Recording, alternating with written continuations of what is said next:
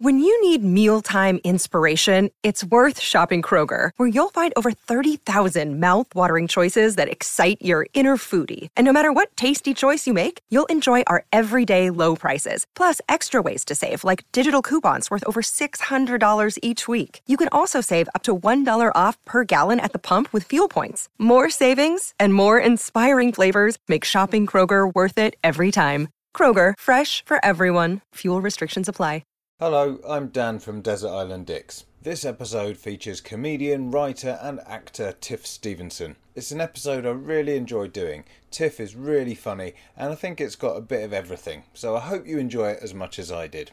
It's a podcast I'm going to remember for a particularly long time because we recorded this last Thursday, which was the twenty-ninth of January, and that turned out to be a special day because my wife went into labour six weeks early, and what we thought would turn out to be a false alarm resulted in the birth of our new little boy. So that was a gigantic fucking shock to the system, seeing as we thought we had until the beginning of March.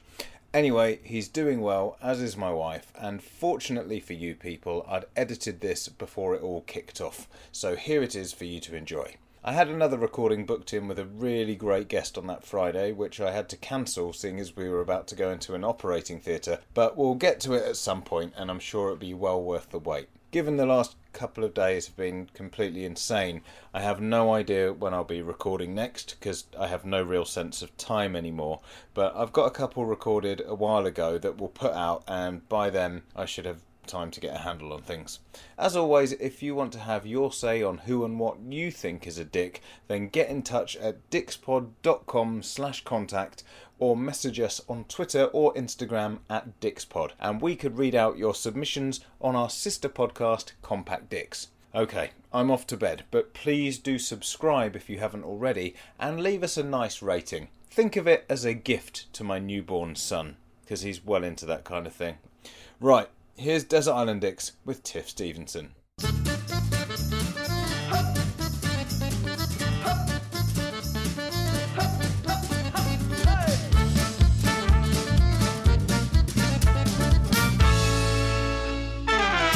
Hi, I'm Dan Benedictus and welcome to Desert Island Dicks, the show that sees you marooned on a desert island after a plane crash with the worst people and worst things imaginable. Who they are and why they're a dick is up to our guest, and here to share their Desert Island Dicks with us today is comedian, writer and actor Tiff Stevenson. How are you doing? Good, thank you. Good. Thank you for saying them all so precisely and saying all the things. Um, I'd also like to add into that list of things, uh, best friend. Okay, yeah, very um, important.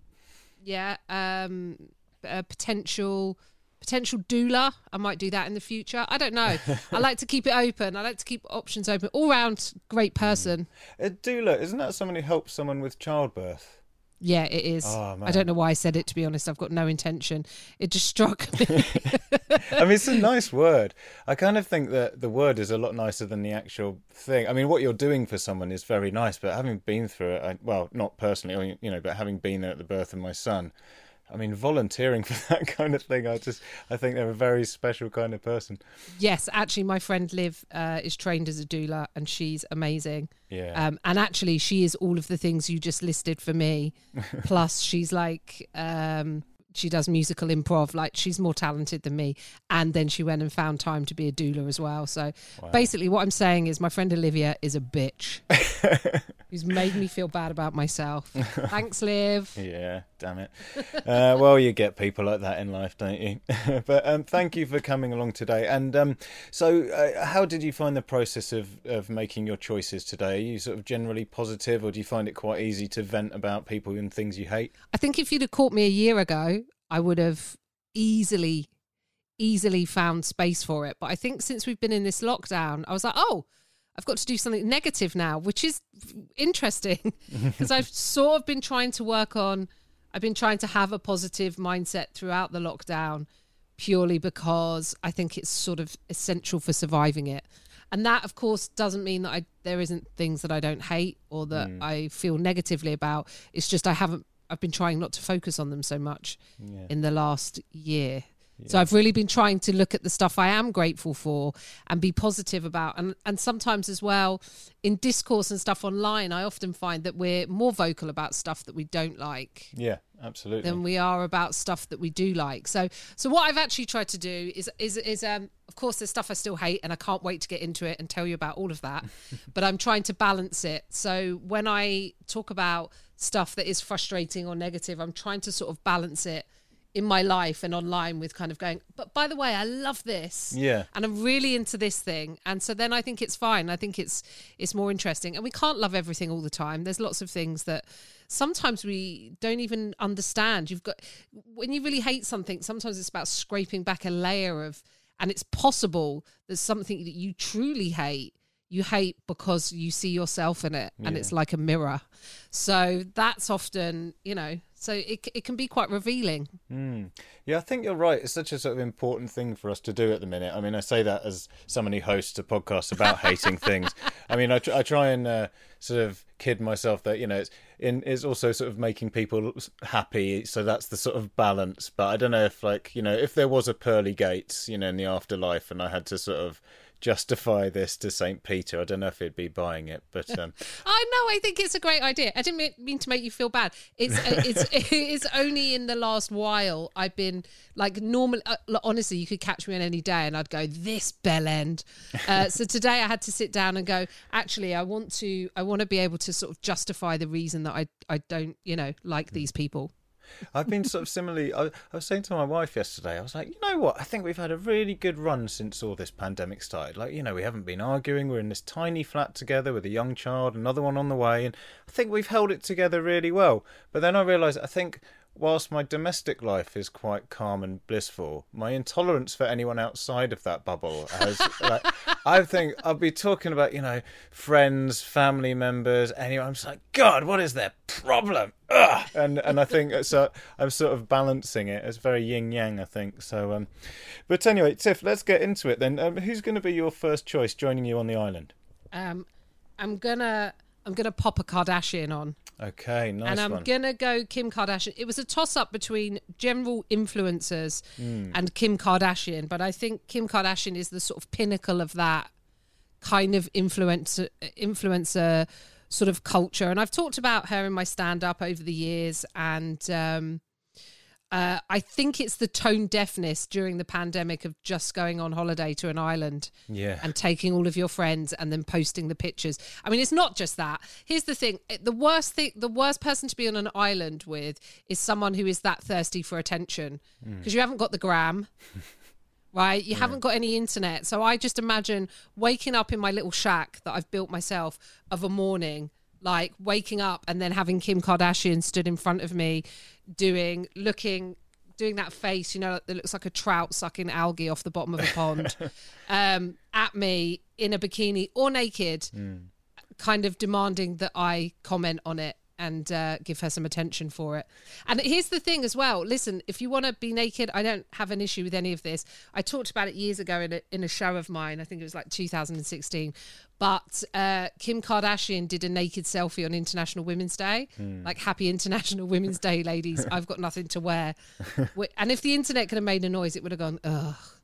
Um, and uh, it was... It was quite remarkable. It's like, fine, if you want to get naked, just don't attach it to a cause. Yeah. And I never really see men doing this. Like, you know, she's kind of getting naked and then going, it's for International Women's Day. I'm not seeing Kanye West get his bumhole out for Greenpeace. Maybe it will happen, you know. Um, I mean, so... maybe she was just sort of going, uh, and by the way, in case you need reminding, this is a woman. You know, yes, maybe that was yeah. her intention. Here it is. To all the women that are probably on this hashtag, um, yes, um, this is this is my body that I paid a lot of money for. It looks mm. great. But um, so, so yeah, so someone like that, I think, would m- might be um, intolerable to be around. Yeah. Uh, yeah, I imagine, like, as you say, just sort of waking up and she's sort of showing you like fifteen identical pictures and asking you to pick which one is the best. And you're like, this... you know, this is the same photo. And she's like, no, don't be ridiculous. You know, just a lot of that all the time. And like, this isn't... And then getting to the point where, you know, there's no phone battery and it's just her sort of scraping images of herself on a rock and dragging you to go and, and sort of look at them. Yeah. Look at this one. Oh my God. Look, I look so skinny. And mm. yeah, it's a, you're a stick figure. Yeah. Um. I, but yeah, I think it would be, it, it, yeah, you know, on the, the pictures anyway, it's going to be Facetune. Mm. So what are you, yeah. Yeah, how how how would you get attention when the way that you normally get attention is not accessible to you? Um, and I would probably have to ask myself that as a comedian, and a lot of it is involved running around my flat screaming, "Look at me!" at my other half, because um, I haven't had the attention for performing. But I, I just I don't think there's much other conversation there. Yeah, because it's such a strange thing, isn't it? Because, I mean, if you're sort of a rapper... Yeah, I get really bored of hip-hop when it just becomes a shopping list of just sort of bragging what you have. But at least, you know, you're making it rhyme and, you know, it's set to music. But when you're just bragging about what you have and there's nothing behind that, it is that's all there is. I mean, it's it's just so hard to sort of deal with. And, I mean, I'm always quite surprised that, you know, people do still quite idolise the Kardashians and, and actually, you know, find them attractive and that sort of thing. It's not just a sort of one of those, you know, like people watch, I don't know, uh, those kind of programmes about bitchy wives that have nothing to do and kind of argue all the time. You know oh, what I mean? um, yes, uh, Housewives of... Um, yeah. Uh, yeah, I've I've watched the, is it Beverly Hills? There's like Bel Air, Beverly Hills, mm. Orange County, Atlanta... Yeah. So I kind of always thought the Kardashians was sort of, you know, one of those sorts of things that people watched ironically, but I think it's not really, is it? People just quite enjoy it, which I find just baffling, really. Well, I think as well there's like, you know, there's the there's the sort of Kris Jenner thing, there's the spectacle of the family, and there are very sort of, in other ways I can defend them. It's really mm. weird, because I remember Piers Morgan at Christmas, uh not this Christmas, I think it was the Christmas before, or maybe the one before that. Do you remember when the Queen did her speech, sat in front of a gold piano? Yeah. And everyone was like, oh my God, we're in the middle of this austerity, and the Queen's like doing a speech in front of a gold piano. And the worst bit was she didn't even, you know, bang out a round of Roll Out the Barrel or Any Old Iron. Um, like, at least do a couple of tunes on yeah. it, love. But, um, but people were sort of talking about that. And then other people were like, what do you expect? She's the Queen. And Piers Morgan went into a full-on meltdown of like, you know, she's our monarch. Of course she's going to be sat in front of a, a gold piano, you know, and it was kind of basically this bowing and scraping. And then literally a week earlier, he he had accused, um, I think, Kris Jenner of an ostentatious display of wealth for having... Um, an amaze bag or something with loaded written on it, or filthy rich, I can't remember. And he was like, what a disgusting, grotesque uh, display of wealth. Um, so I'm like, how can, how can, why isn't it okay for Kris Jenner, but it's okay for the Queen? At least Kris Jenner made her money, mm. admittedly, by selling her own daughter's sex tapes. And this is where we get into the problem with the Kardashians. It's fr- it's always been a sc- scandalous family. Mm. That's the kind of beginnings of them, you know, the, The dad was famous for getting O J off, not in a masturbatory way, but it kind of, it's, it, they were kind of like a scandalous, you know, they were that kind of family. Mm. So, you know, and maybe, you know, there's more, I guess Kim Kardashian is studying law now to follow in her dad's footsteps. And, wow. Uh, yeah, I think so. um, and uh, she was trying to get people exonerated and stuff like that. So people were like, leave her alone because she's doing good things. And I'm like, all of it is being filmed for a reality series. Yeah. None of it can just happen. Like, no good deed can go unremarked upon or mm. unfilmed or un, you know. And I think they got enough money now that if they wanted to, they wouldn't need to make it. You know, Kim Kardashian wouldn't need to make another piece of T V or another kind of shoot of her in her underwear, her sculpting underwear, you know, mm. which you go, any of that, all of that is horseshit. Like, I've had Spanx before. They they might as well call them fat redistribution pants. They're not going to, you just move the roll further and further up your body, um, but the roll will still be there. So um, so I feel like they could just like, I'm not saying they have to disappear, but you've got enough money. Stop trying to, you know, Mm. make out like, you know, this kind of like be kind rhetoric. Be kind to Kim. She she had a really rough year and she went on holiday to an island yeah, with yeah. thirty of her closest friends, where the staff all had to be masked up. Yeah, you know. Um, so and so I think it's that divide. I think during this whole, I realise I sound like I'm over justifying, but I think during the pandemic, people have got a little bit sick of celebrities. Mm. So if yeah. you don't have anything else to offer in terms of talent or skill, just living this lavish lifestyle when people are kind of trapped indoors, it's it's not going down the best.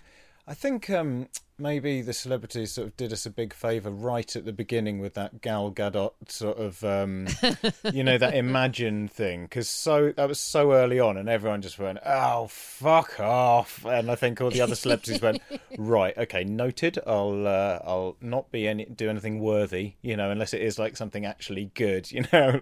Yes. And, and like Madonna doing that, like, "Oh, we're all equal now in my fucking huge mansion in my bath of petals," and all of this stuff. So, yes. And I think they, they they happened very early on as a sort of nice signpost to celebrities, like, not now, not now.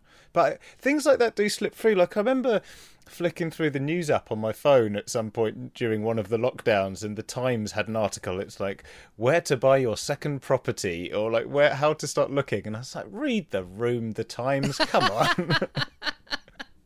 I think it's the celebrities cracked very early. I think people generally are like struggling mm. in terms of mental health. Like, probably, you know, there's people who, throughout the year, or they're up and down, or now we're at a point where it's like nearly a year in, and there's going to be people who've had two birthdays in lockdown. Mm. You know, I think that's that's when we're starting to sort of get to a point where people will be really, really feeling it. Mm. Or there will have been people in the first proper lockdown that really struggled, and you know, I've been up and down, but yeah. I think it's how quickly celebrities cracked not being surrounded by their P R people and the yes men, and being told you're excellent. Like, you need to be told you're excellent like at least once a day by someone you pay. Yeah.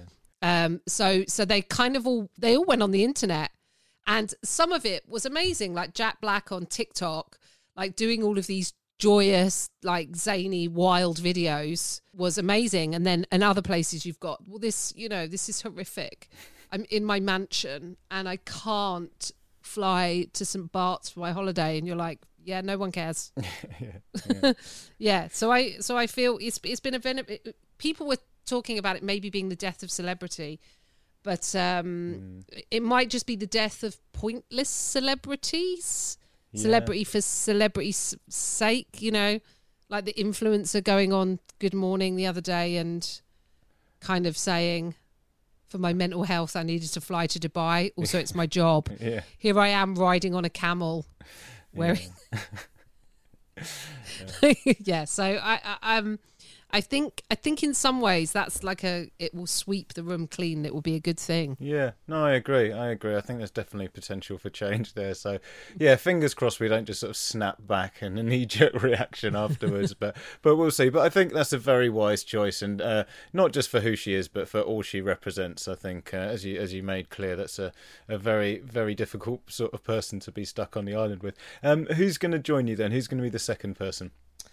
Uh, number two, I think um, Nigel Farage. Mm-hmm. Yep. Because he's like a shit that won't flush. I'm sure people have offered him up before. Has anyone offered him? He has. He has appeared before, but I mean, there's always so much to say about him. I mean, I think, I think, uh, you know, we're always happy to have people more than once because, you know.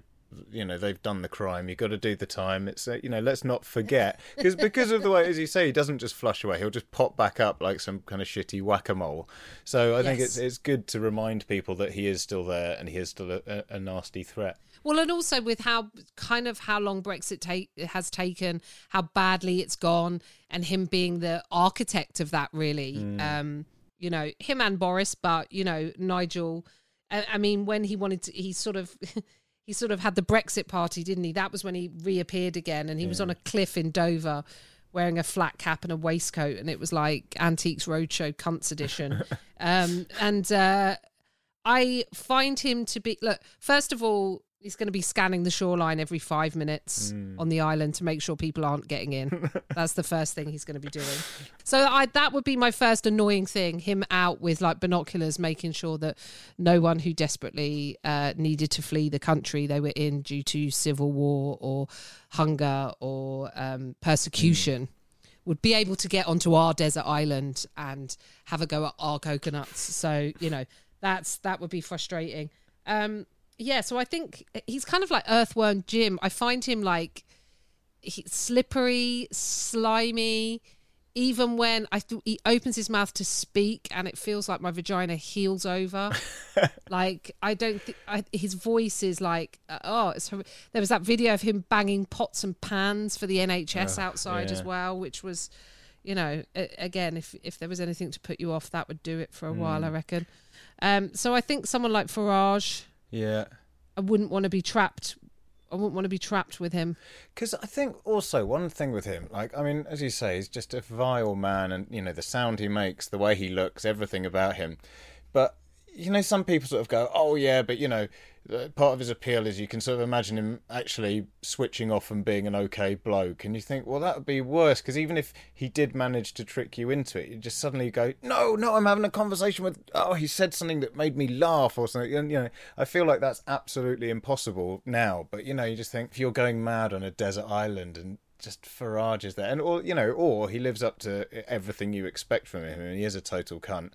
And you've just got to stare at that sort of weird reptilian face of his, you know. Yes, I, I feel like I, I feel like um he, Farage is kind of fits in with Stanley Johnson and a few of those where they kind of go a character. Oh, you'd have a drink with him, and you'd go, mm, yeah, exactly what you're saying. If he doesn't feel that way, someone said that to me once about Katie Hopkins. I think that like, oh, she doesn't actually think all that, and I'm like, well, then it's worse. Yeah, I described it as being hateful for a biscuit. Also, he's just so cringe when he turned up at the E U with the, like, you know, the, all the tub thumping jingoistic flag wavers. That's who he brings out. Mm. You know, I've had a lot of them on my Twitter recently, so I know that's the Farage fans of those people who are like the flag onanists, mm. who, if you say anything to criticise, um, you know, Great Britain, then that means you hate your country. Yeah. You can't. You're not allowed to be critical of anything British. It means you hate it. Um, Which is, you know... Yeah, it's such a weird sort of stance to take. Like, you know, I can... I love my flat, but I can I can see that it's a bit too small and needs a bit of a lick of paint. You know what I mean? Like, to sort of notice that you need to improve... Or, like, you know, in, in, in your own self, to notice that you need to improve in some aspects isn't to sort of hate yourself necessarily, you know. And, yeah, I, I think... I, I particularly resent the way that... Because it's like, you know, with the, like you say, with Katie Hopkins, because he'll sort of turn up, start shouting until he's got his way, and then just fuck off for ages. And it's like, at least if you stuck around to see something through, I'd sort of believe that it wasn't just this horrible, selfish, racist act, you know? Because he'll sort of go, oh, oh, this is really important. Okay, bye then, bye then, until someone else disagrees with me and I'll and I'll pop back up again. Yeah, yeah. It's his uh, reimagining himself in another role. So now that Brexit's done, he's re- reimagined himself into this kind of Uh, warrior that stops people from coming on the beaches. Mm. Coming on the beaches sounds wrong. Uh, but, you know, doing all of his videos during lockdown as well. Mm. Kind of, you're like, well, you're not exempt. How are you exempt? Yeah. And there's this sort of two-facedness of it as well. Like when I think isn't I think his wife is German, isn't she? And and someone sort of challenged him once. Like he was in the middle of talking about, only, you know, British people should be doing British jobs. And they were like, well, your wife works for you and, you know, she's not a British national, so... You could argue that's, you know, that would be a British person's job if you really want to get into that whole world of it. And he was like, oh, well, don't be so ridiculous. And it's like, well, that that is what you're saying, though, isn't it? Like, that's yes. that's not a British person doing that job. I couldn't care either way, obviously. But it's like, you know, it's just that kind of, yes, but she's my wife, so she's all right. She's not one of those foreign people. You know the ones. You know, it's just that sort of, yeah. Yes, yeah. yeah. He, he he he classed himself as an essential worker to do it as well. He said this is essential work, presumably like speaking to crabs and various other fish to find out what passports they have. Yeah, yeah. Um, yeah. It's like a I don't know. He's like a what a Cheshire cat. If the Cheshire cat took a shit and someone stuck googly eyes on it, mm. that's yeah. you know, like he's so smug and self-satisfied, even when. Um, He put up, he put up a great picture, didn't he? Betting on Trump winning the election. That was joyous. Yeah. I enjoyed that. That was a piece of sweet. Was it ten thousand pounds? Oh, God. That he bet on Trump. Um, so at least, you know. But then again, that in itself should say to his supporters, tr- uh, Farage is not the man of the people that you think he is. Mm. What man of the people... just can afford to lose ten thousand pounds. Yeah, I know. It's insane, isn't it? And that's the sort of thing that him and Trump both have. It's sort of like talking about being anti-establishment when you're very rich and sort of, you know, and Farage, like, worked in the city and it's no part, you know, there's no part of you that's this sort of, like, down-to-earth working man. And it's just, it's such a, such a, like, good con in a way, but also so hard to understand how he perpetuates it. So... Yeah, yeah, he's going to be a difficult man to be stuck with on an island. Also, he's going to be with you and Kim Kardashian, who he's simultaneously going to look down on, but also sort of be quite worrying with as well. You know, I think he'll he'll never stop staring at her, but also sort of think he's better than her as well. So you've, in, you're going to sort of be in the middle of that. Now, I don't like either of you, but I sort of feel protective of Kim. You know, that's yeah, yeah. You're not as bad as Nigel, and that's. You know, mm, yeah. saying something. But the the other thing is as well, I wonder whether he would do jobs on the island or whether he would have the same stance, you know, British jobs for British people. You know, the big, you know, what about when we get on the island? Island jobs for people who are from the island. Mm. You know, depending on where the island is, you know, we're we're going to be immigrants. Mm. So maybe we maybe you do want him on the island so that he gets to feel what that immigrant experience is like. Yeah. To get told you're not from here and you're not allowed to have anything from here because you're not from here and you don't deserve it and how dare you. I think with him though, he'd just managed to convince himself that it's fine. You know, he'd just he'd just managed to manipulate the truth somehow, I think. So I, I think basically you're going to have to bludgeon him to death with a rock. I think that's the way out of this situation, I'm afraid. But um, look, you know what you do on your island is your business. I'm just, I'm just planting seeds here. So, uh, but uh, who's who's going to round off the trio of dicks on your island then? Um, I'm going to go with womb botherers, which is a collective term I use for people who think it's uh, okay to interfere with women's reproductive rights, right. And they pop up on Twitter quite often uh, to say women are wrong. Uh, to want to take the morning after pill. Um, I've I've learned about them sort of from my mentions. And I, and I think like I have male colleagues who are like, oh, do they sort of exist? And I'm like, yes. In fact, there's a group called Precious Life who are, um, you can get an idea. They're, they're anti-choice. Mm. I was going to say pro-life, but let's say anti-choice yeah. who... Um, I've always been pro-reproductive rights for women. Like womb botherers, Arlene Foster of the D U P would be another example of a womb botherer. Uh But, uh, yeah, I've always been vocal about how important I think reproductive rights are. Yeah. And uh, I wrote an article, I think, for the Metro. And then I, the womb botherers appeared en masse. Uh, this group, Precious Life, uh, came out and said, boycott Tiff Stevenson shows. Mm. Uh, obviously, I was devastated that some people who'd never intended on coming to my show were now actively seeking to not... Um, But better than that, uh, they wrote a, a whole article about me where they referred to me as comedian Tiff Stevenson. Now, if you're listening, what I did there was I put the quotation marks around Tiff Stevenson, my name, which is what they did in the article, to which you have to sort of explain, you know, if you want to insult me, you've got to put the quotation marks around the word comedian. Yeah. Like, not my name. That makes it seem like I've made up my name or I'm a cool spy. Um, so-called I don't mind. Tiff Stevenson. You know? yes, yes, so-called Tiff Stevenson. So there'd be womb botherers. In fact, I, they're everywhere, womb botherers. I... It was a thing that I witnessed in Starbucks a couple of years ago, became a huge routine in one of my shows, but it was a barista who was refusing to give a pregnant woman her coffee because he was saying it was bad for the baby. Oh my God. That kind of level of interference. It's about policing women's bodies. It's about getting involved with shit that just doesn't affect you. And I don't understand it. Yeah. If you're anti-abortion, don't have an abortion, but don't try and stop other people from having the option. Yeah. Like, if you don't like the idea of it, then don't do it. It's the idea that you want to legislate other people's choices. No, absolutely. I'm, I'm sort of stuck on the idea of this barista because I kind of think if you're sort of pro-life, and surely the worst thing to, to safeguard your life is to refuse a pregnant woman anything she wants. You know? Yes. Well, how has your wife had this? Because I, when I put it online after it happened, I had so many pregnant women going, oh, I was told that I, I wasn't allowed coffee. I wasn't allowed like a sip of champagne. One woman said that she went into a deli and they refused her sausage, which I thought was quite ironic. I thought it was very wow. funny. A bit too late for that yeah. one. But yeah, I don't think so. I mean, obviously this entire pregnancy's been during lockdown, but the first one, I'm not sure that she did.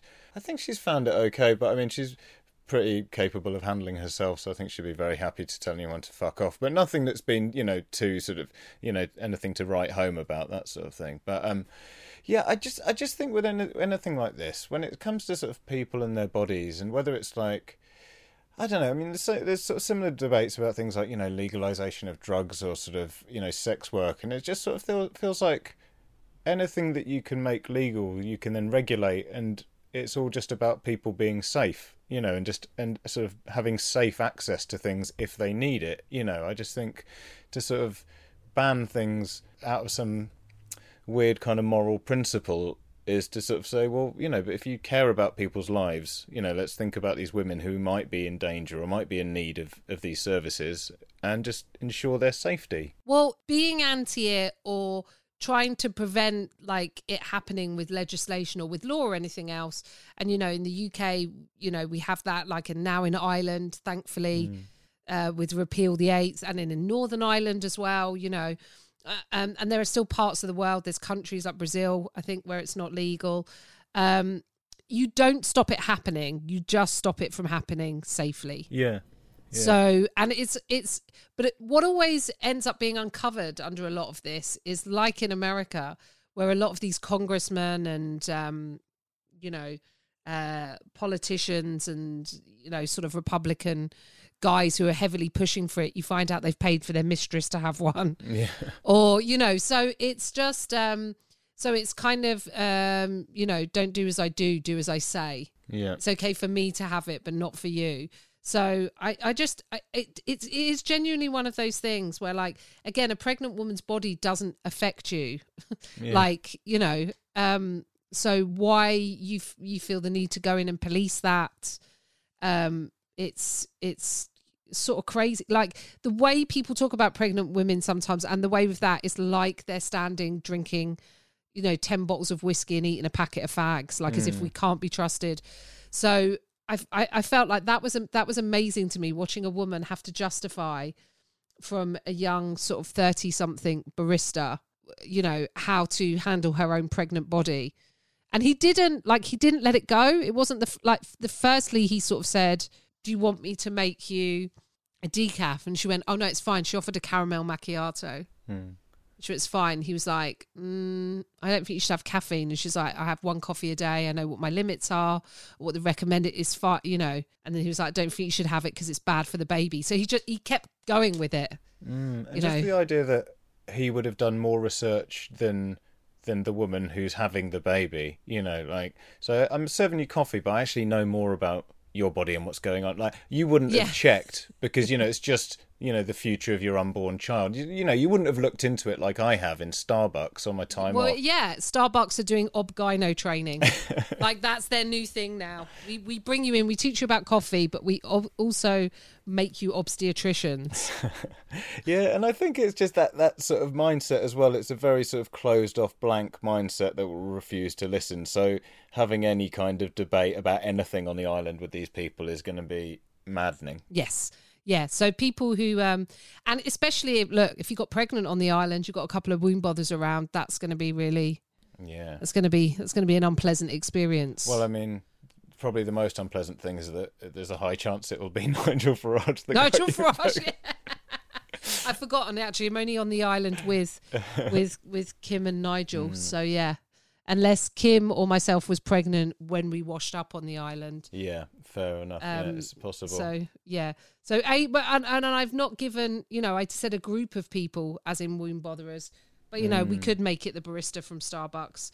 But also as well, w- what was interesting about this and speaking about it, it told me quite a lot about how society views women.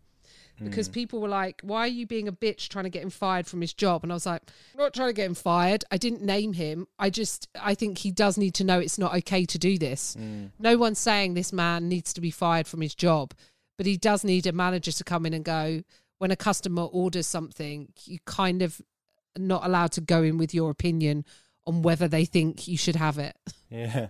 Because also, yeah, it's like, do you think he does that with everyone? Just sort of, oh, you know, that's not really your colour. It sort of makes you it makes you look a bit flushed, you know, or like, uh, I I think with that silhouette, you know, something a bit more floaty would be good for you. You know, like, where does it end? You know, this yeah. kind of feedback Unsolicited about... Unsolicited opinion, yeah, about yeah. what he thinks is right for that person. Spell the name wrong on the cup. Yeah, exactly. Serve that horrible coffee that's in Starbucks. It's not the best. I prefer. Yeah. Make me ask for it in a others. funny language rather than just saying small, medium, and large. Yeah, come on, yeah. get on with it. yeah. Yes. Um, okay, good. Well, that's the people, and I think you've done a, a great job picking some horrendous, horrendous people there. Hey, it's Kaylee Cuoco for Priceline. Ready to go to your happy place for a happy price? Well, why didn't you say so? Just download the Priceline app right now and save up to sixty percent on hotels. So whether it's Cousin Kevin's Kazoo Concert in Kansas City, go Kevin, or Becky's Bachelorette Bash in Bermuda, you never have to miss a trip ever again. So download the Priceline app today. Your savings are waiting. Go to your happy place for a happy price. Go to your happy price, Priceline. Now, Tiff, mercifully, among the wreckage of the plane, there was some food and drink left over. Unfortunately for you, it's your least favourite food and drink in the world. What are they and why are they so bad? Um, well, so worst food is going to be a Cornish pasty, because um, mm-hmm. I have a, a an aversion, um, and that stems from being in high school with a girl who wasn't was kind of intermittently a bit bullyish to me. Okay. There were times we were friends and there were times when we were not friends. And um, I just remember sitting down for lunch one day and she had a Cornish pasty. And the smell of it, I mean, maybe it was the smell in the canteen. It was a combination of things. But she was talking to me. And as she like was talking, a bit of carrot got stuck on her tooth. She had really big teeth. And it was like slow motion. I was just sort of watching and masticate on this Cornish pasty and and uh, staring at this piece of carrot, and I couldn't say anything to tell her to get it off her tooth. And it made me it made me feel physically ill. Yeah. I can't explain, like I had a reaction to it. And then after that, um, I just couldn't eat Cornish pasties. Wow. In theory, they should be, th- I like a sausage roll. Yeah. I would like a, like a cheese twist. I'm into those things, but for some reason that I just can't. Maybe it's the mince and the pep and the carrot mm. and the yeah. It's I've got an aversion to it. Yeah, because on paper they're fairly innocuous, but I think yeah, in that setting, I can definitely see why you'd why you'd uh, form an aversion to them. Um, also, I mean, you know, if they're washed up on the island, you know, uh, in the wreckage of the plane, I think you know when Cornish pasties aren't fresh and they're cold. Well, you probably haven't had one recently enough to remember, but you know you can get like a real sort of film of like a fatty film around your mouth oh. when they're cold, which is horrendous. I can imagine Nigel Farage every time he sort of picks one up saying something like, "Ah, the great British Cornish pasty." Like he'll never be able to eat one without sort of giving it a kind of jingoistic epithet, you know, beforehand. Yes, yeah, yeah, yeah. I've, I'm going to wrap this bunting around my body and sit here all day and smash Cornish pasties into my face, mm. watching the shoreline. Um, yes, I think you, there are those are key, those sort of key sort of moments that um, I'm. Try- I think of a similar thing. My stepson, um, not long ago. Um, we got him a V R for his PlayStation. This was a couple mm-hmm. of years ago, and it was on a day that we'd eaten Nando's, and he previously really loved Nando's, but I think he'd been on the V R too long and he got motion sickness and he was explosively sick. Like we called it the Nando's exhibition was what we named it. And um, you know that thing, if someone throws up then everyone's going to be sick. Like you're trying to yeah. gather up, you know, a child's hot vomit is like one of those. So I imagine parents get put uh, put off of a lot of foods by seeing babies like kind of, you know, mm. um, actually not babies, because babies are babies and it's quite runny. I think when kids grow up a bit, there is something just about a hot package of food like making its way back to greet everyone. Um, so he he had the Nando's exhibition. And then after that, he can't, he just won't eat Nando's, even though we were like, it wasn't the Nando's that made you sick. Yeah. It was because you'd been on the V R set for too long and you'd got motion sickness. But now he won't, because he associates that with being sick. Same way as I associate, it doesn't make sense, the Cornish pasty with the tooth and this mean girl and feeling sick, sat in the canteen when I was like fourteen years old. The, the two, I cannot, I can't get over it now. And e- even when you said film there, That made me. That made me heave a little bit, like an oily film. yeah, yeah. No, I can, yeah. I think one of those things where a good one can be very good, but yeah, just a sort of a bad one is can be a very bad thing indeed. So that that makes sense. Is it got mince in it as well? Is it like mince and peas and? Or well, is it... I think they sort of vary, but you know, depending on how what good quality they are. I think the better ones tend to have more. It's more like a casserole inside a pastry shell, and then like, right. if you're going down to the sort of Greg's level. It's just sort of, it's fairly It's like they've blended it a little bit. You know? Right, right. Um, oh, a casserole yeah. in a pie. There's weird things. Up in Scotland, they have macaroni pie. Yeah, if you've I ever tried that. that. I, I, there's that weird... It's a lot of, of carb. Yeah, there's that weird kind of, I don't know, school of eating or like school of food that's, you know, it's kind of inspired by that kind of man versus food sort of thing where it's like... You know, calling things, oh, do you want our dirty burger? That's where it's got eighteen chicken wings and seventeen burgers. You know what I mean? That kind of thing. And I've been in those sort of places or like barbecue kind of places and they'll, they'll have like a burger that has macaroni and cheese in it. And I'm like, what the fuck are you playing at? Like, what is this? Like, every time you buy one, I think an Italian dies somewhere, you know. Just, but it's just like, why why would you put those things? Just have it on the side. Why are you so desperate to put everything into everything all the time? It's... Uh, Well, to be fair, there's a lot of Scottish Italians, so maybe it's the Scotch, and there's oh, a, a Scotch yeah. pie is nice actually, but there's like a lot of pies in Scotland, so then maybe that's where the two, that's the two true. have met. Yeah, I always the find two. that so funny. It's like, imagine just coming from Italy and just sort of moving to Scotland in like the seventies or whatever. It must have been such a culture shock, even though it's like, I mean, it's probably like the biggest culture shock for the, the least distance, you know. Oh yeah, it was a lot earlier than that. So my my um. My, I hate saying fiance. I mean, we've been together fourteen years, so we're basically married after year one. Mm. But um, we are engaged now. But he's he's Scottish Italian, okay. And his nonna came, you know, way earlier than that. And there was lots of sort of around the Second World War as well. And um, I think there were like camps, internment right. camps during the like. for Italians in Scotland. There's a, there's a lot of Scottish Italians in Glasgow and in Edinburgh. I'm just going to look this up now. Um, I just have an absolutely appalling uh, knowledge of any history, so that's that's my, uh, my excuse for this. Oh, internment of an Italian from Glasgow. There we go, strained, strained loyalties. Her Italian grandfather interned on the Isle of Man during World War Two. Uh, okay. So, yeah, right. um, so they emigrated to Scotland in the twenties, but then after the war came back, you know. So, right, right. Um, yeah, it's, um, it's, uh, it's, there's a, a very, like, you know, there's lots lots of Scottish Italian actors and performers, mm. like Peter Capaldi, Daniela Nardini. Mm. Um, and they, they came to Scotland and there were lots of, you know, set up lots of fish and chip shops and yeah. uh, ice cream. The Di Rollo mm. ice cream. So there's like various different families. It's, it's fascinating because my dad's Scottish, but he don't, we don't have, you know, uh, he's he's just Scottish. There's no Italian there. No. They're all Scottish Presbyterian. So I'm always quite I'm quite excited to hear about the, the Scottish Italian pockets of Glasgow. Mm. But uh, yeah, it's it's amazing how that kind of prejudice or that distrust has existed for, you know, mm. centuries and centuries. Like imagine. Having some, having an entire life in Scotland, um, going off to fight and then being stuck in a camp and not allowed back home. It's yeah. That's sort of yeah, it's mad, isn't it? Yeah. Um, that that said, I'm not. St- I'm still not sure I can overlook a macaroni pie though. If I'm honest. Okay. Yeah, that's quite a lot to put on the macaroni pie. I don't even know. It might not be the Scottish Italians that have done that. Um, yeah. But uh, you oh, know, it might knows. be a haggis and spaghetti. That could be an interesting. I think combo. That could sort of work. Haggis in a way. Meatballs. Like a haggis ragu or something, you know? Yeah, There's, yeah. Stranger things have happened. I think I could get, get get on board with that, maybe. I wonder if that's been done. That, someone should try that. Um, haggis meatballs and spaghettis or a, a haggis sugo would be... Yeah, I think I think that could, could work, maybe.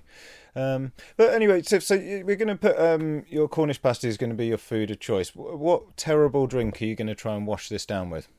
Oh, it, um... And I don't know if I'm pronouncing this correctly. I think kefir. Oh, yeah. It's that the sort of yogurty one. It's fizzy milk. Yeah. When I tried it, it was fizzy milk. And that description alone should be off-putting enough. And look, I like things that are... Um, normally, I like, you know, I would go for a bit of sauerkraut. Mm-hmm. You know, I like quite vinegary, briny... What's yeah. the word I'm looking for? Um, so fermented kind of thing. I like. Fer- I normally like fermented things, and I think that's what kefir is. Mm. But uh, and maybe I just had a bad one. But I bought a bottle in a shop, going that'll be right up my street, because um, I like a yogurt drink. I like everything around it. I like sour cream. I like cheese. I like yogurt. Um, but this was like absolutely revolting. I, I don't know if I've tried it or not. I've tried sort of, like you say, like other things around it, like, you know, lassies and things like that. And, uh, you know, and I like... I like to, a mango lassie's nice, actually, you know, mm. in the... But, like, even the savoury ones I quite like. You know, you can sort of get the salt lassies and, uh, you know, you can get, like, raita as well and the sort of yoghurt dips and things like that. But I, I think with yoghurt, there's, there's a weird thing where, like, the, the consistency becomes quite important. Like, if you if it's sort of smooth enough to drink, I'm a bit... It can just be a little bit like... This doesn't belong in this camp. This this shouldn't be over here, you know. There's even some of the probiotics that are on the cusp as well. Like the sort of Yakults and stuff. They're yes. sort of a bit fizzy, Yakult aren't they? Is the one that... Yakult does not taste nice. Like no. the Danone ones or the Actimels, because mm. they'll do a flavour and they'll, they'll put a strawberry in, so it feels a bit more like a yoghurty drink. Whereas the pure... We've got some in the fridge, and I had one the other day and I was like, yeah, that's nasty. Yeah. And, and and for me, it's unusual for me to not like a drink, because you are looking at someone who has forced themselves to like almost every alcoholic beverage that is available, except for maybe a grappa. Yeah. But I, I, I will try, you know, over the years, things that I didn't think I would like, like Angostura bitters. I now will drink a Manhattan. Mm. Um, I tend to sweeten it up a bit. So there's flavours that once mixed in with something else I thought I would never like, mm. um, that I can actually really sort of get to enjoy, like vermouths and martinis. It took me, I think, getting to forty before I appreciated uh, a, a martini. I think that's yeah. a drink for your forties. So mm-hmm. in the last couple of years, I've really, uh, I've really started appreciating a martini. But it oh, yeah, tastes so them. boozy. Mm, it's yeah. just pure booze. Yeah. Um, but uh, I, yeah, I, I've almost forced even, even drinks that are good for me. Like, you know, and that's why I think I tried the kefir, but I like like uh, coconut water. I don't massively mm. enjoy it, but I'll tolerate it. It does taste a bit like cereal milk. Yeah. There's a, there's always a point with things that are sort of the new thing that you need to eat a lot of, that are superfoods and things that you need. And I generally find with them that I'd rather eat much more of something that had less of the good thing in. You know, so it's like, oh, goji berries, they're they've got much more of whatever they have in than other fruit, and you think, but they don't they don't taste as nice as the other fruit, so can't I just have double nice fruit and not pay six quid for a tiny sachet of these crap raisins, you know? and yes and there's, yes. there's a few things like that. It's like, oh, it's really good for your digestive system. You're like, so's this other nice thing that I can happily eat twice as much of, you know. Yeah, well, I'm sure we could all just eat like a slush. Like, what is it in The Matrix? They have that kind of like slush that has all the nutrients you need. And you're like, yeah, but no one's enjoying this. It's gruel. That sort of exists now, doesn't it? There's that stuff called huel, which I know it's meant to sound like fuel, but it does sound too much like gruel. And it's like for people who kind of, I live a busy lifestyle. I've got this many followers on LinkedIn. I'm far too busy to eat food. I've got food in a bottle. And you're like, look, I know you think you're like George Jetson in the future with your bottled food, but to me, like, you're more like a baby, you know? Yes, food is to be enjoyed, and uh, and part of it, the senses and the cooking and everything else. I think it's Anderson Cooper who just drinks huel. I think Probably. There's a drink or something that he drinks. Yeah. Diet. Oh, Soylent. Soylent. That's it. Yeah, that's the other one, isn't it? Yeah, it's just, ugh, it's just, weird. Like, food is nice, just... You know, especially if you're someone who's uh, like Anderson Cooper, you've probably got a few quid. Just get a chef. You know, yes. make you, they make you nice lunch boxes. They'll deliver it. It's all right.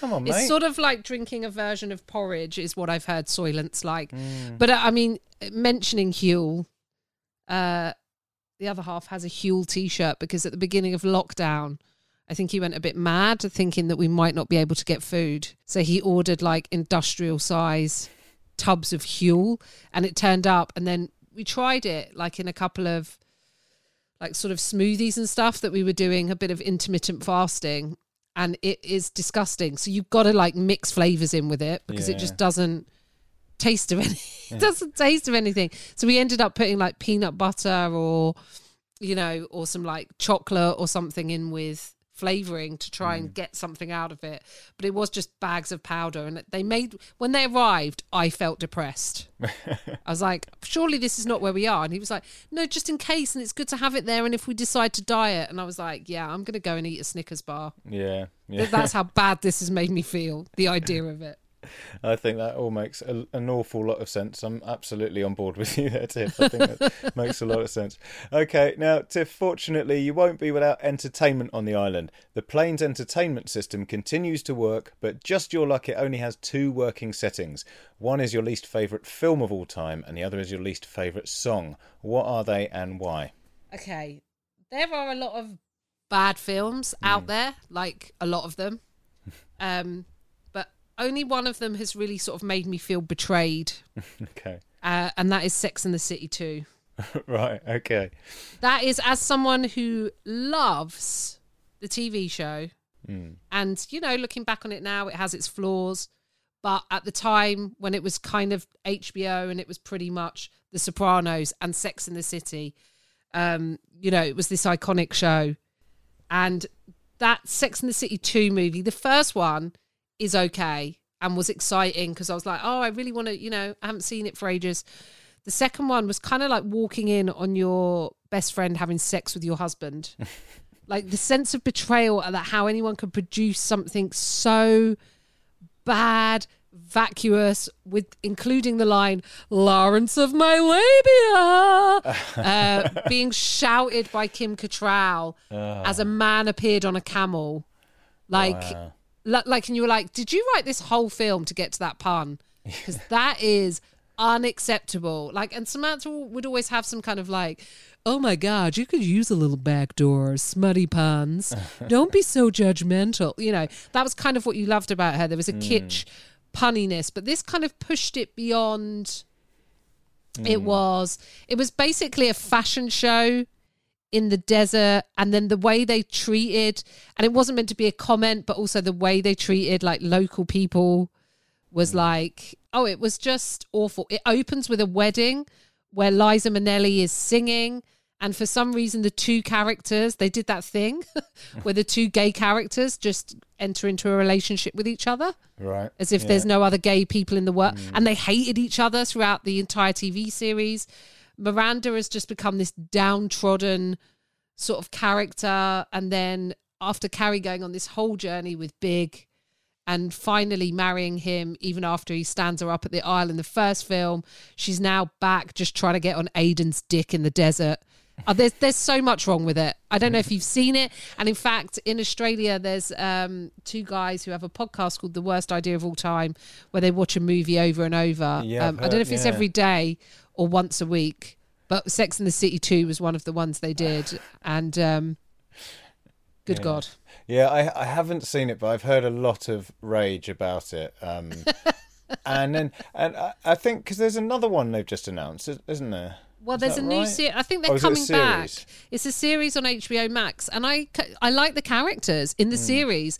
In the series, you know, I'm excited about the idea um, uh, as as a T V series coming back and ex- seeing what's happening as, you know, they're saying women in their fifties. So I'm mm. like, yeah, cool. I'm, you know, I'm into that. I'm, uh, I'm, I've got, you know, uh, yeah. it, it, It just felt like it was like a like a tourist board had. There's a bit where they sing "I Am Woman, Hear Me Roar" as well in the mm. um, it, it, in the movie, which is also awful at a karaoke bar. None of the plot lines make any sense. Yeah, I think lots of fans of the show were like, "This is this feel is this a money grab? What is this? Why did you all sign on to do it? Mm. It's terrible." Yeah, I mean, that Lawrence of, of my labia line, that's like, not to, I mean, I really don't want to sound like, I don't watch Sex and the City, I like James Bond because I'm a man. But I remember in one of the James, but in one of the Piers Brosnan James Bond films, there's, I think it's Denise, is it Denise Richardson or Richards? And she's the Bond girl, and she's called, I think she's called like Doctor Christmas or something, and it's just so at the end he can go, I thought Christmas only came once a year. Well, you know, it's that sort of like, you know, at the beginning you're like, why is she called Christmas? Ah, there you go. God, that, that was not worth it. You know, yes. That, it's very what a much long, a... what a long journey to yeah, go to for for that joke. Like, I'm James Bond and I satisfy women sexually. um, so yeah, it sounds like it's, you know, I, the phrase "jump the shark" feels appropriate there. Yes, yeah, it didn't just fucking jumped the shark. It took mm. the shark shark on a plane, mm. and uh, well, no, jumped the shark's the motorbike, isn't it? From Happy Days. That's mm. the that's what the reference is. Sorry. Yes, it felt like they took a a lorry to jump the shark. I yeah. don't know what would be more extreme. But I think um, it's uh, when when there's something where you're, you know, you are emotionally invested in characters. You've been on a journey for them. You know, it's probably at like a, you know, important stage of your life that, you know, because it was it was on telly for a long time, wasn't it? So there's probably a lot of your life has happened whilst you're watching that, and then to sort of, you know, you are invested in them, and for someone to just sort of like turn up and just sort of piss their way through it and just go, oh, that'll do, and then we'll do this line, and then this can happen. You're like, no, you feel like you deserve more than that. Well, Carrie was always like, when you watch back on it, you're like, God, uh, actually, watching these episodes, like, Carrie is the annoying one. You're like, God, as a friend, she's so fucking selfish. I think you would have just, like, ditched her a while a while ago. But, you know, and then, then there's stuff to Carrie where she's vulnerable and it's cute and it's, you know... But the whole thing with Big was like she's trying to land this guy who seems seemingly uncatchable, and, you know, and they're this this great romance, and he's with someone else and she's with someone else, and they collide and they come back together and they collide, and he rescues her in Paris, which was an interesting couple of episodes. Uh, but but then in Sex and the City two, after the wedding, after the him not making it to the altar and then them kind of going, let's be good to each other forever, um, and he's a homebody and she's fed up because mm. he wants to stay in and like watch a movie and get a takeout. And she's like, we live in New York. Like, and then you're like, oh, Carrie, just shut the fuck up. You're an annoyance. You're an annoyance. What do you mean? Like, we live, like, our marriage has gone stale. We're in a stale marriage because you actually want to spend time with me. Mm. And you're like, all he, you ever wanted him to do throughout the entire six seasons of the show was to spend time with you. And now we've got this film where you're like, no, he's too much of a homebody. Mm. Yeah, sounds sounds like a nightmare. I mean, I was going to give it a go, but after after that takedown, I'm afraid I'm out. um, and what what song would you use to distract yourself from the crap film? My worst song. Well, so I I was thinking about this, and part of me was like, I would maybe put something by Biggie Smalls because I love Biggie Smalls' music. Mm. But then, as a feminist, the lyrics are literally quite difficult to swallow. Yeah. Unconsensual jizzing in someone's mouth.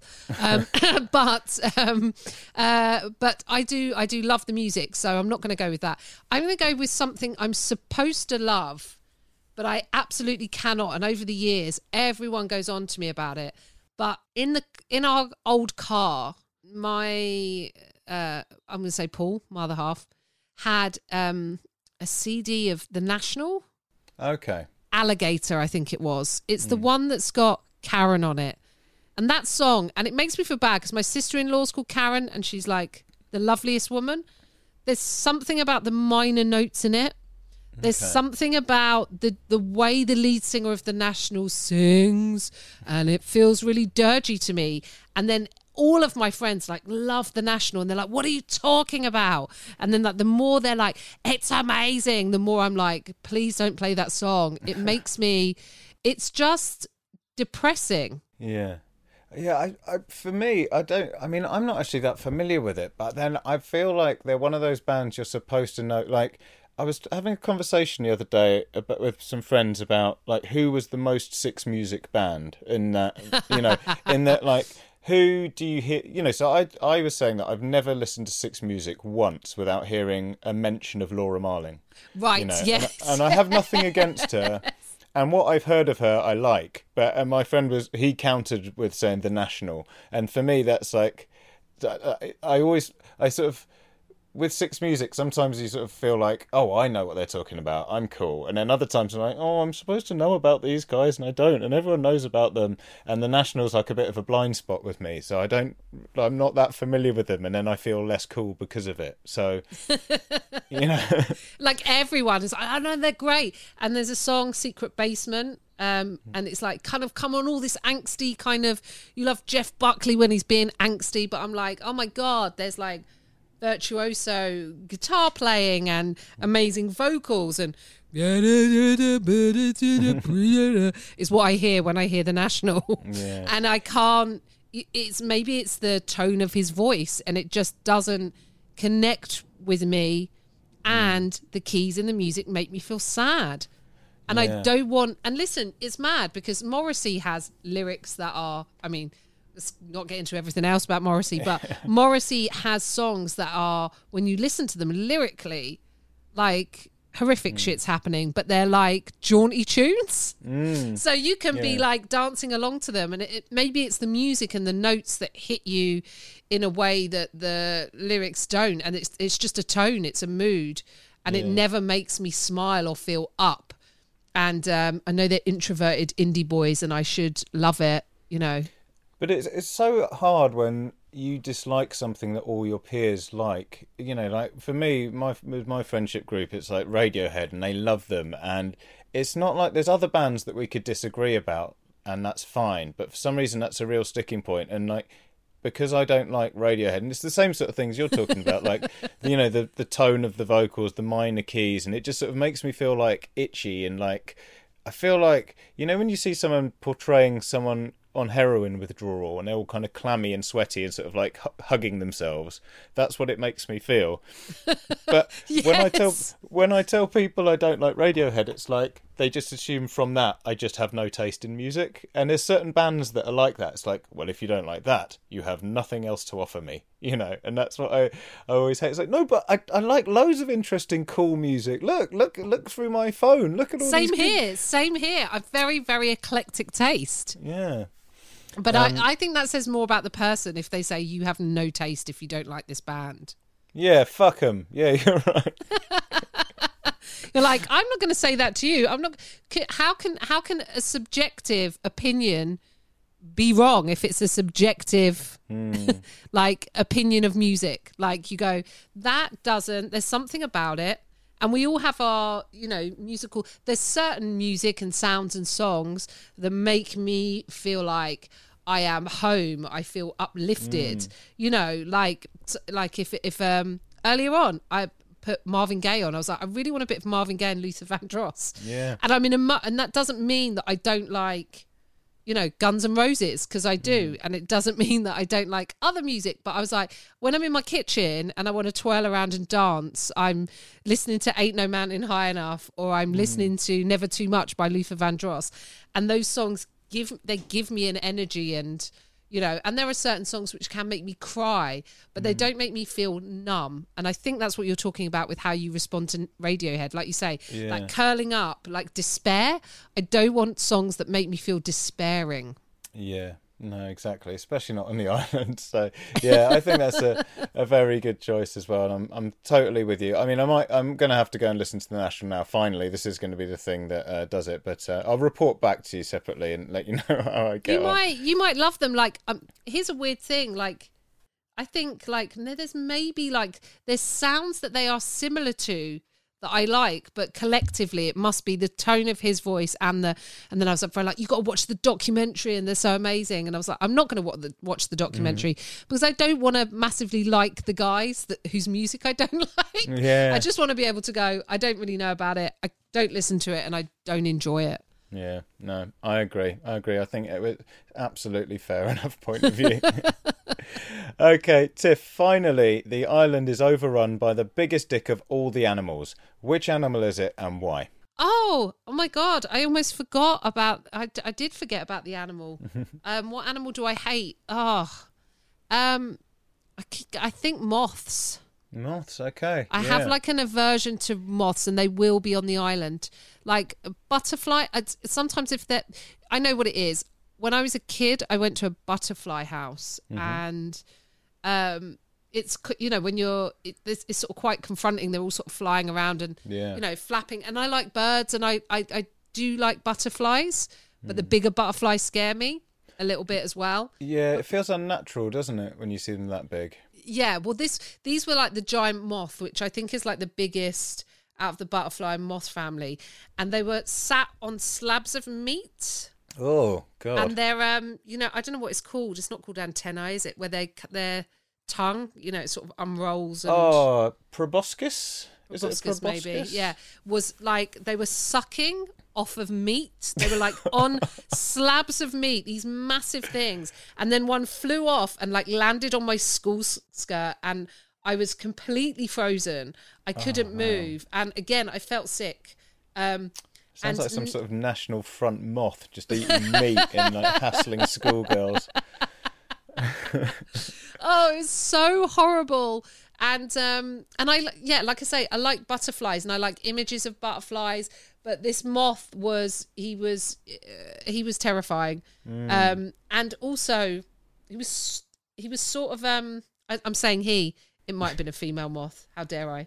Uh, but uh, so now I have a thing with moths, and I think it's because sometimes their bodies are so chunky. Mm. You know, when they're like huge, you can hear them flying around the room.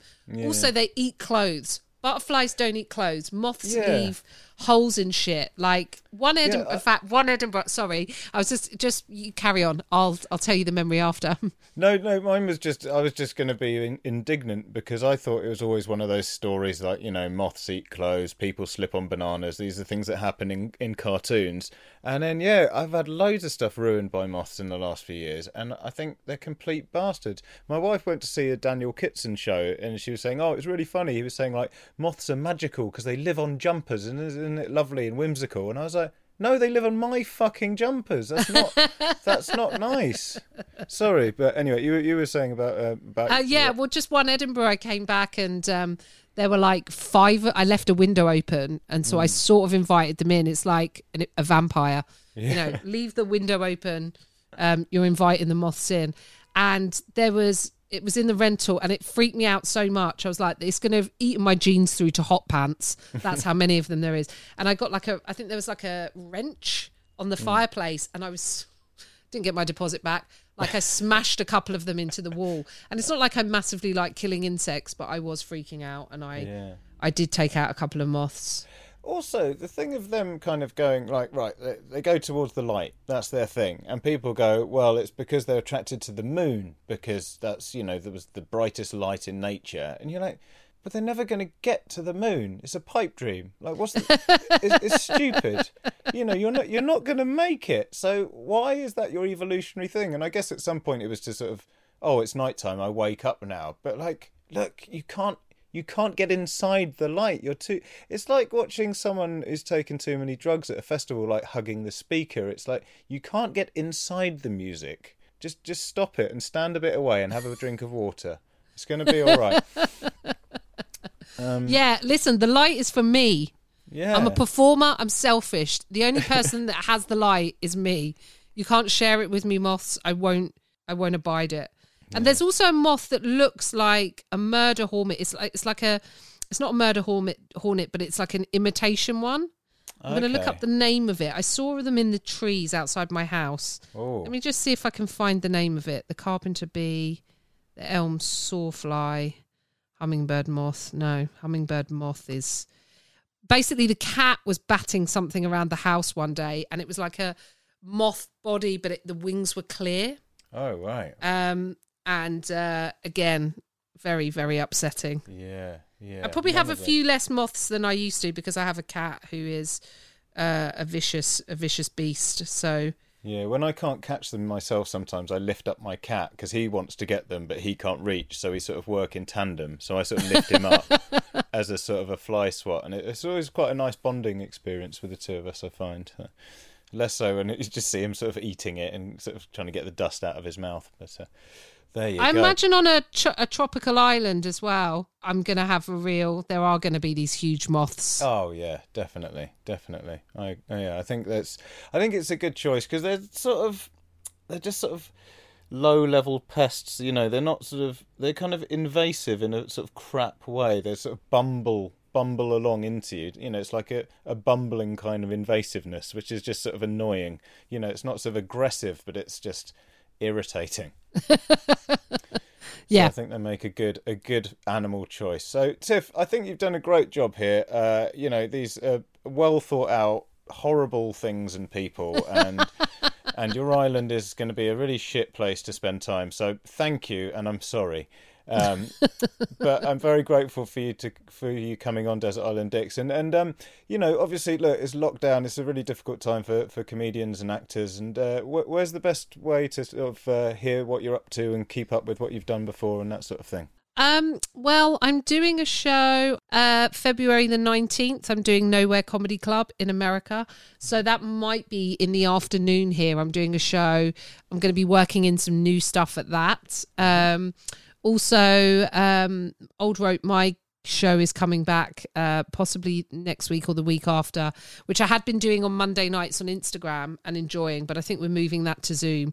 So you can find me just on Twitter, also TikTok. I'm putting some stuff out on there at the moment. Um, I have some fun videos, which uh, is basically me writing, describing men like bad male authors describe women. Oh, I've um, seen that. That's brilliant. Yeah, I really recommend everyone goes to look up that. It's really fun. And there's lots of them as well, aren't there? It's really good. There's lots of them. So they were originally on Twitter, but I've started putting the videos on TikTok. And I think one's sort of uh, got, well, one of them's got a quarter of a million views uh, uh, just like this week. So, you know, like I, it, it, TikTok's quite a fun place to do them because you mm. get a lot of eyes on your stuff and you can just be creative and not get sort of bogged down in in Twitter arguments, you know, yeah, which yeah. increasingly seems to be happening more and more. But do follow me on Twitter if you're on there as well.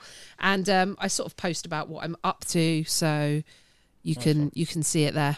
Brilliant. Oh, well, Tiff, thanks again for joining us on Desert Island Dicks today. Thank you very much for having me. Cheers. Cheers.